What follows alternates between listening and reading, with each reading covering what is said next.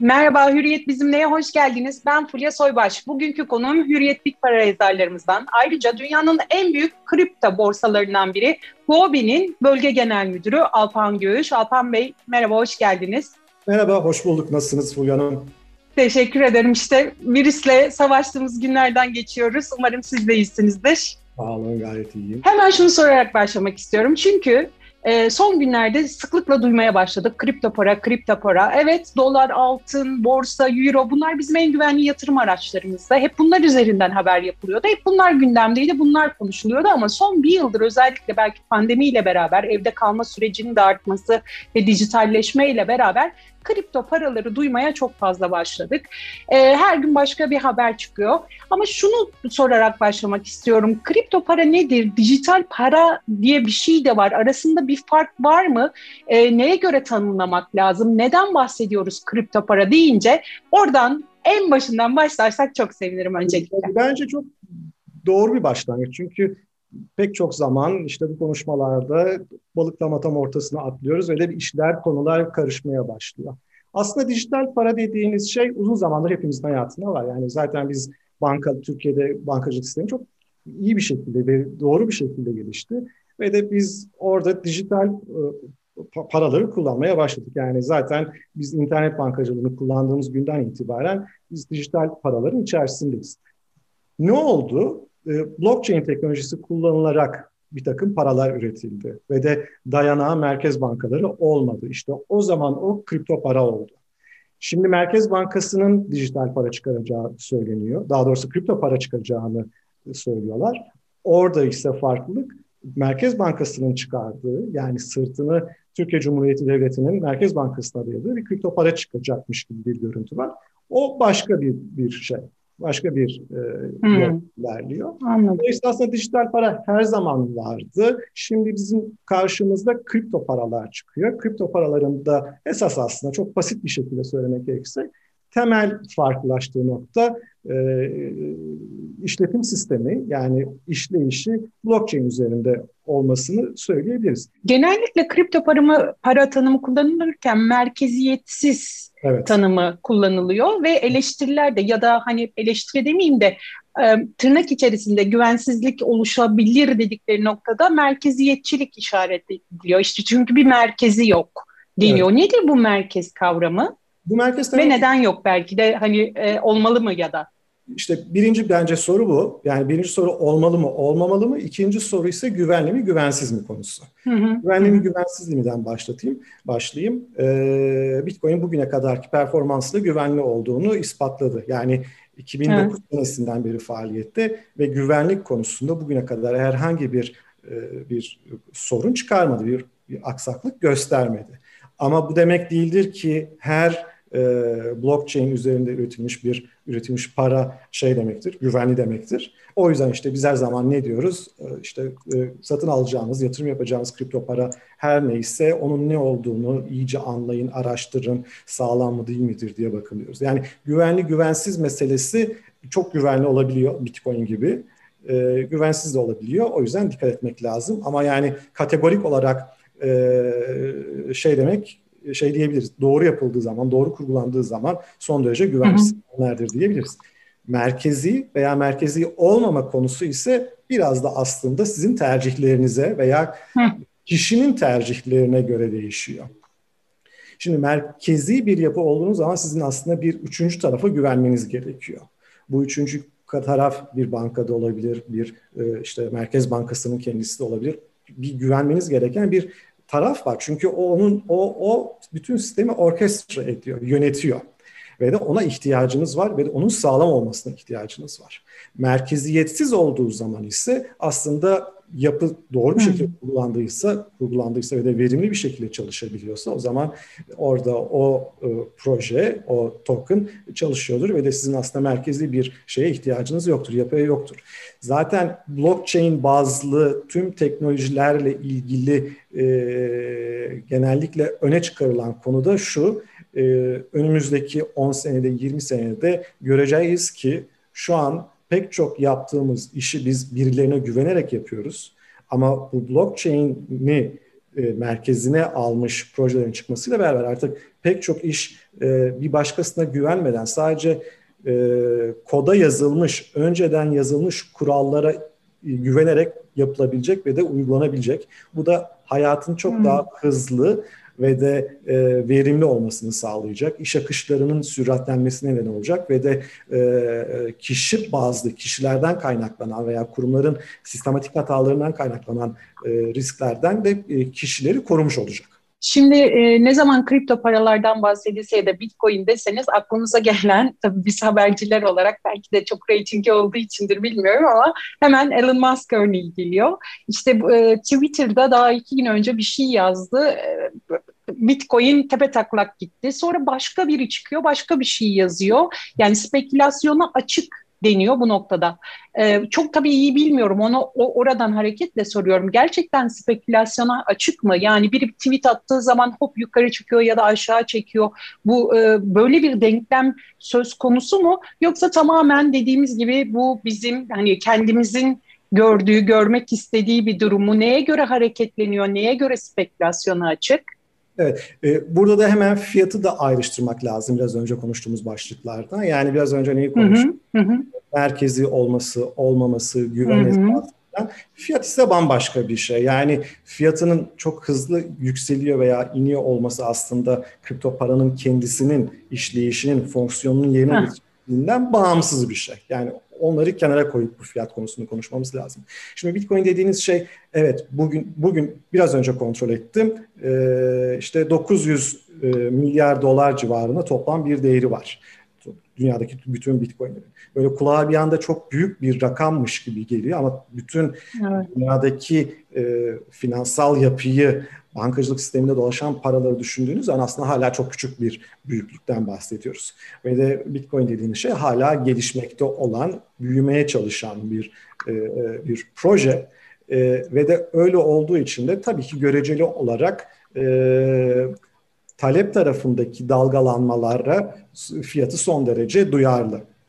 Hele bir de Elon Musk gibi dünyanın en zengin birinci, ikinci kişisi e, bununla ilgili e, pozitif veya negatif şeyler söylemesiyle beraber takipçilerini yönlendiriyor ve de takipçileri işin talep tarafında ciddi bir dalgalanmaya götürüyor. Peki Elon Musk ne yapıyor diye düşünmek lazım. Bir de bir düşünsenize dünyanın en zengin adamlarından evet, evet. manipüle ederek para kazanmak istiyor demek herhalde çok anlamlı olmaz. Adam zaten çok ciddi bir iş adamı. Yani adamın dünyası değil. Adamın e, düşünce evreni Mars'ta koloni kurmak, işte e, arabaları işte elektrikliye çevirmekten falan geçiyor. Bambaşka bir şey var.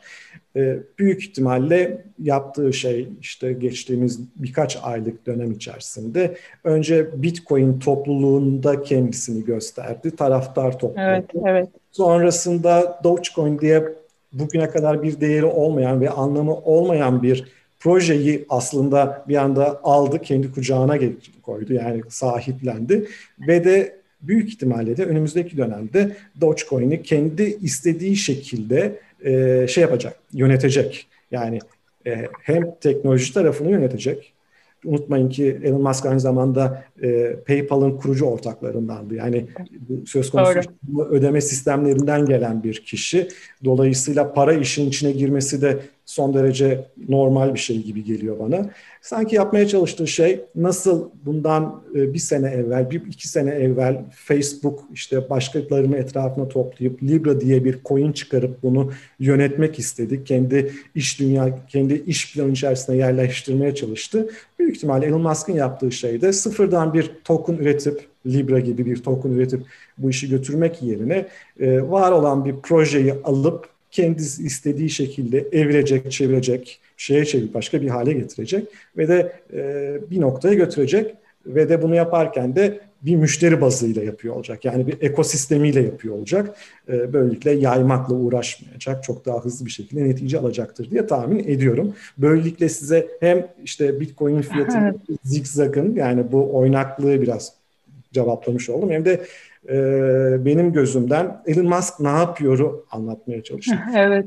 Fiyata geri gelecek, geri gelecek olursak şimdi Bugün evet Bitcoin fiyatında ve diğer kripto para birimlerine çok ciddi dalgalanmalar görüyoruz. Ama biraz daha geniş bir perspektiften baktığınızda Bitcoin'in fiyatı 2019'un Ekim ayında 10 bin dolardı. 1 Ocak tarihinde 30 bin dolardı. 60 bin dolara çıktı ve de şu anda 48 bin dolar civarında. Yani evet çok hızlı yükseliyor. Evet çok hızlı düşüyor. Ama sadece 6 aylık bir şeye baktığınız zaman, bir e, zaman dilimine baktığınız zaman, 8 aylık bir zaman dilimine baktığınız zaman e, bunları biraz da işte gerçekleşen e, fiyattaki artışın biraz daha hazmedilmesi olarak görmekte fayda olabilir. Biz bunun aynısını 2017-18 senesinde de gördük hala gözümün önünde. Ben o zaman da yani 2016 senesinden beri bu sektörün içerisindeyim. 2017 senesinin yaz aylarıydı. 2500-3000 dolardan başladı hareketlilik. Önce 5 bin dolara çıktı. 2018'in ocağında 20 bin dolara çıktı. Sonrasında 20 bin dolardan 4-5 bin dolarlara düştü 2018'in e, başında. Sonra 4 bin dolardan yavaş yavaş e, kademe kademe yukarı çıktı. E, ta ki 2020'nin Ekim ayında kadar 2020'nin Ekim ayında çünkü 10 bin dolardı. Dolayısıyla bu fiyatlara bakarken böyle böyle bir haftada yüzde 50 arttı, yüzde 80 düştü gibi bakmaktan çok biraz daha geniş bir zaman dilimi içerisinde bakıldığı zaman evet son derece oynak ama hızlı gelişen, taraftarı artan, talebi artan ve önümüzdeki dönemde de regülasyonların dünyada daha çok yer edinmesiyle beraber daha çok kişinin içine sinecek şekilde büyüyen bir iş alanı olduğunu düşünüyorum. Evet, büyük resmi görmek lazım diyorsunuz ki eğer sizin girişleriniz 2016 baz alırsak yaklaşık 4 bin 5 bin dolarlardan bugün en yüksek 60 bin dolarları görmüş olması hani çerçeveyi çizmek anlamında önemli bir örnek. Haklısınız. E, o zaman siz hani dünyanın en önemli kripto para borsalarından biri Huobi'nin de dedik. Bölge müdürüsünüz. Şimdi e, sizi bulmuşken de biliyorum tavsiye vermek olmaz istemezsiniz. Kimseye de gidin böyle bir yatırım de, yapın demeyeceğinizi de biliyorum ama en azından genel çerçevede e, bundan sonrası için yatırım tavsiyeniz, tavsiyeyi şu yönde soruyorum. Hani dolandırılmamak için, aldatılmamak için, güvenli yatırım yapmak için bir öneriniz olur mu? Elbette. Ee, bizim bu şeyin içerisinde, iş alanı içerisinde riskin doğduğu birkaç tane nokta var. Ee, noktalardan birincisi satın alınan e, cryptocurrency'nin, kripto paranın e, içsel değeriyle alakalı olan bir şey. Dolayısıyla hı hı. öncelikle yap, yani yatırım yapmayı düşündüğünüz kripto kripto para birimi hangisi ise gerçekten bunun nasıl bir esprisi var yani hı hı. nasıl bir değeri var kendi içinden ne yaratıyor iddiası nedir? Sorusunun cevabını bulmak lazım. Yani arkadaşımdan söylediğim o bunun fiyatı çok yükselecekmiş o yüzden ben de bunu yapayım demek çok iyi sonuçlar vermeyebiliyor. O yüzden e, öncelikle yatırım yapılacak olan olan cryptocurrency'nin, kripto paranın, kripto para biriminin neden bir değeri olması gerektiğinin iyice soruşturulması lazım. Son dönemde son derece yeni ve de teknolojik yeni teknolojilere e, hedefleyen projeler çıkıyor. Bunların araştırılması lazım. İkincisi e, sektörün ikinci risk noktası e, söz konusu satın aldığınız platformların kendisinden kaynaklanıyor. Dolayısıyla. E, çünkü bu, bu biraz önce merkeziyetsizlikten bahsettik. Merkeziyetsiz bir dünyadan bahsettik ama şu an içinde olduğumuz dünya son derece merkezi. Evet Bitcoin'in kendisi merkeziyetsiz ama Bitcoin'i satın aldığınız platformlar merkezi. Dolayısıyla e, borsanızı seçerken iyi seçmeniz lazım. Doğru borsanızı seçmeniz lazım. E, dikkat etmeniz lazım. Ve de benim her zaman önerim e, satın aldığınız token'ınızı da kripto, kripto para biriminizi de kendi cüzdanınıza taşımanız ve de kendi cüzdanınızda muhafaza etmeniz. Böylelikle e, yani e, sizin tam anlamda kontrolünüzde olacaktır ve de kaybolması, uçup gitmesi mümkün olmayacaktır. İkinci konu bu. Belki de en önemlisi en başta söylemem gereken şey ise e, kendinizi iyi tanımanız gerekiyor. Yani e, yatırım yapmayı e, yapmak istiyorsunuz da kısa vadeli mi uzun vadeli mi yatırım yapacaksınız ki bana soracak olursanız kripto para yatırımcılarının uzun vadeli yatırım yapanları prensip olarak daha kazançlı çıktı bugüne kadar. E, dolayısıyla hı hı. E, bugün alıp Eğer bir hafta sonra, bir ay sonra, üç ay sonra o paraya ihtiyacınız olacaksa toplam portföyünüzün içerisinde daha düşük miktarda bir oran vermeniz daha doğru olabilir gibi geliyor. Risk iştahınızı iyi ölçmeniz lazım. Çünkü risk iştahınıza bağlı olarak aslında e, çok fazla karar veriyorsunuz. Yani çok daha küçük projeler var gelecek vadeden ama yüksek riskli. Eğer sizin iştahınız, risk alabilme kapasiteniz, potansiyeliniz buna müsaade etmiyorsa o zaman bunlardan uzak durmak gerekecektir. Yani kendinizi tanımanız lazım, e, borsanızı doğru seçmeniz lazım. Seçtikten sonra da satın aldığınız kripto, kripto para biriminizi kendi cüzdanınızda taşımanız lazım. Üçüncüsü de tabii ki en önemlisi e, aldığınız kripto paranın neden değeri olduğunu iyice tartmanız lazım diyebiliriz. Yani evi arabayı sattım, bir haftada zengin olacağım, buna yatırdım. Bunlar biraz hakikaten e, şehir efsanesi. Öyle gibi değil mi?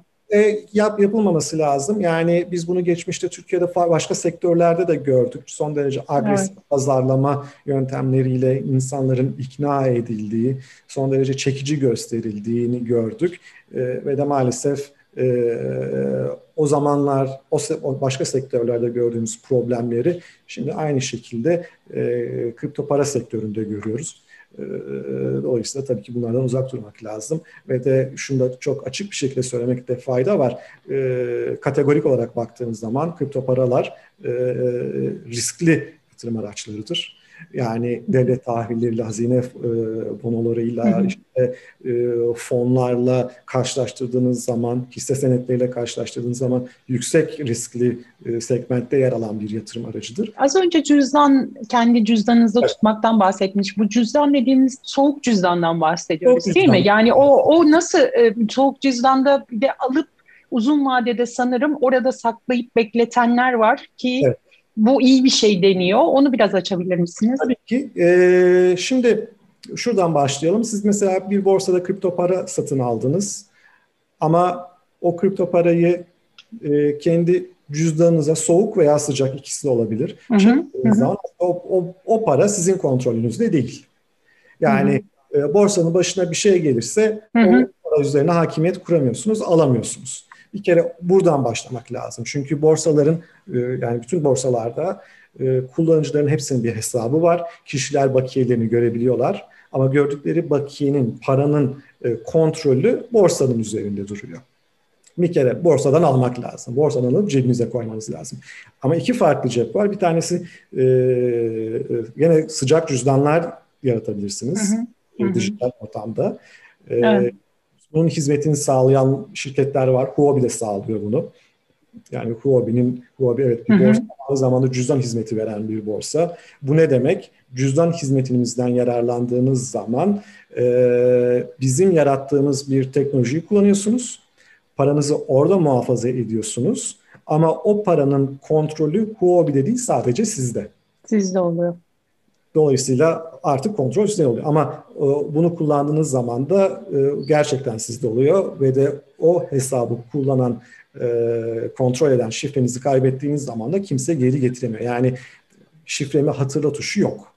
Yani hı hı. işte pasaportunuzu, kimliğinizi gösterdiğiniz zaman kimse size tekrar bunu veremiyor. Zaten verebiliyorsa karşı taraf size bunu o zaman demektir ki aslında o hesabın sahibi, yönetimi sizde değil, e, platformda demektir. Dolayısıyla birinci seçeneğiniz e, cüzdan hizmetinden yararlanmak. Yani gene dijitalde durur, yani e, online olur e, ama en azından şey sizdedir.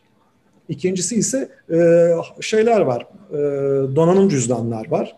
Donanım cüzdanlar tamamen internete şey, e, internet de hiçbir alakası yani internete bağlı değil. Hı hı. Sadece işlem yaparken anlık olarak bağlıyorsunuz.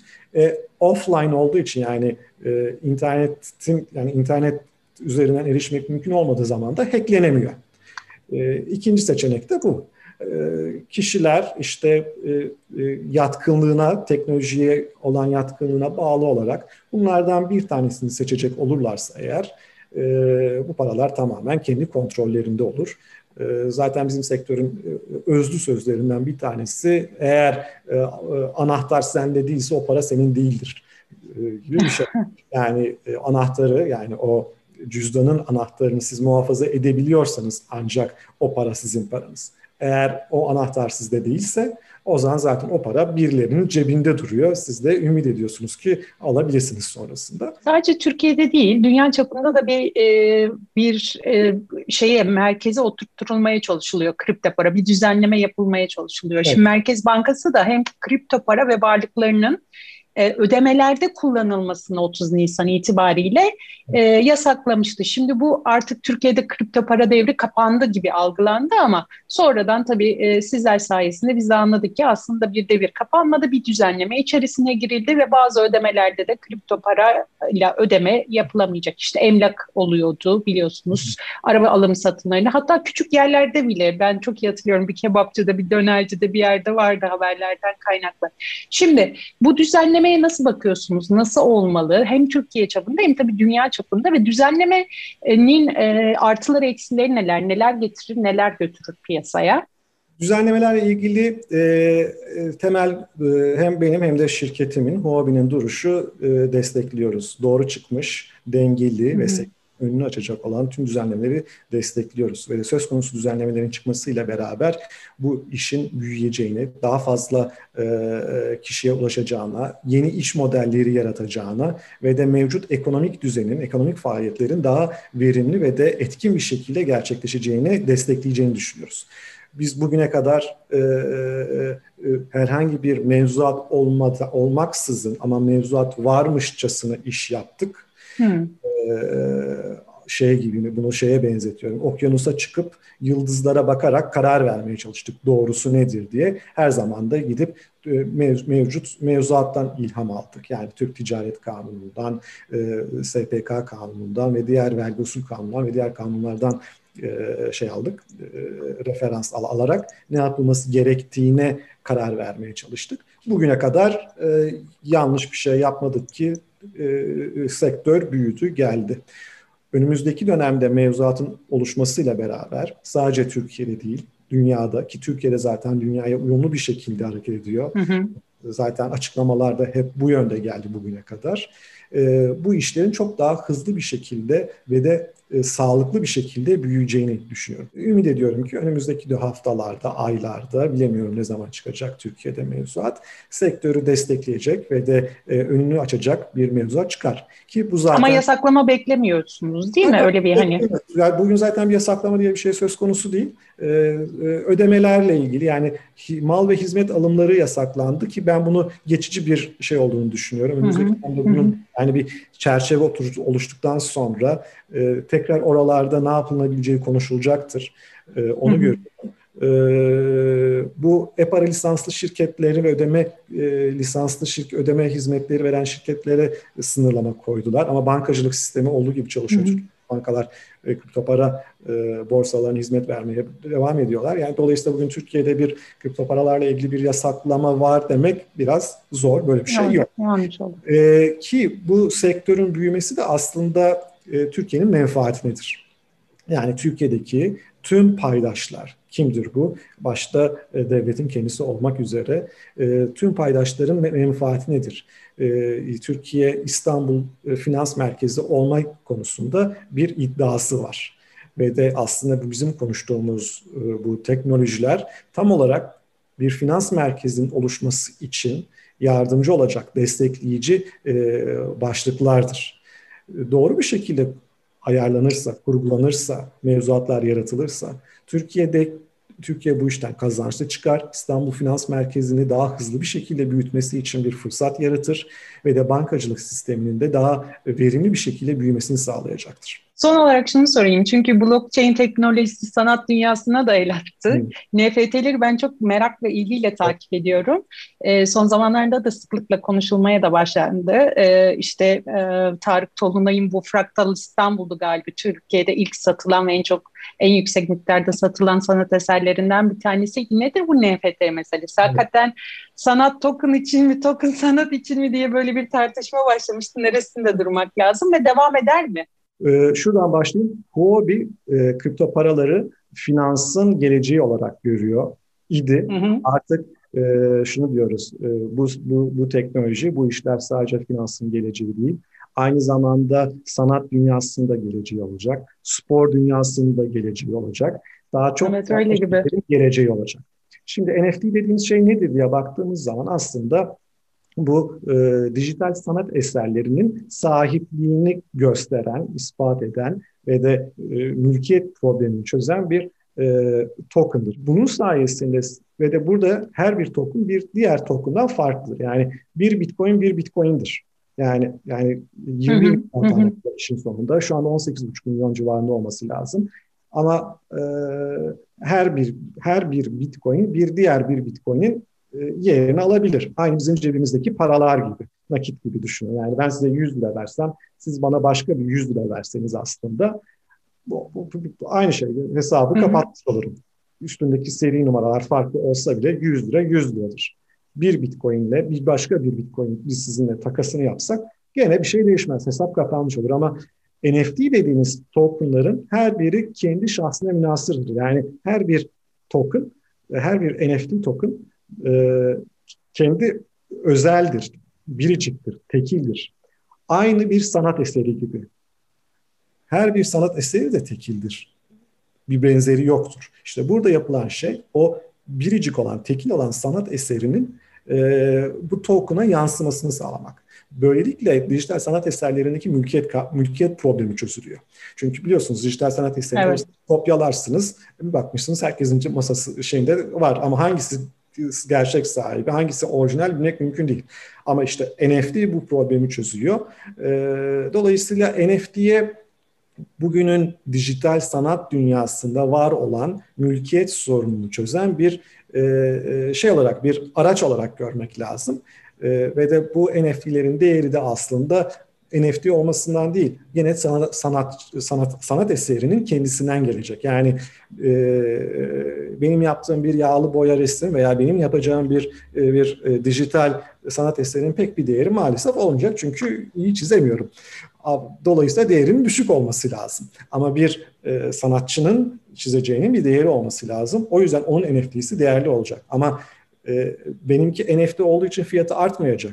Onunkinin değeri yüksek olacak çünkü onun yaptığı eser değerli olacak. Dolayısıyla oradaki fiyat konusuna getirmeye çalışıyorum lafı. Evet hı hı, önemlidir, değerlidir, önemli bir problemi çözüyor. Ama değer tarafına baktığınız zaman söz konusu NFT'nin değerini yaratan şey NFT olması değil, onun bir sanatçının elinden çıkması ve de işte piyasanın da o sanat eserinin işte çok hoş olmasından dolayı vermiş, biçmiş olduğu değer olacaktır. Yani o zaman önümüzdeki günlerde piyasayı daha çok hareketlendirecektir. Çünkü bir yıldır hepimiz evlerimizde olduğumuz için ne müzeye gidebiliyoruz ne başka galeriye gidebiliyoruz. O anlamda belki bir noktada dijitalleşme yoluyla sanatçıların da elini rahatlatacak bir çözüm olacak gibi gözüküyor. Çok teşekkür ederim Alpan Göğüş katıldığınız için programımıza. Çok kıymetli bilgiler verdiniz. Sağ olun, teşekkürler. Memnuniyetle ne zaman isterseniz. Çok mersi. Bugünlük bu kadar. Yarın başka konu ve konukla yeniden karşınızdayız. Hoşçakalın.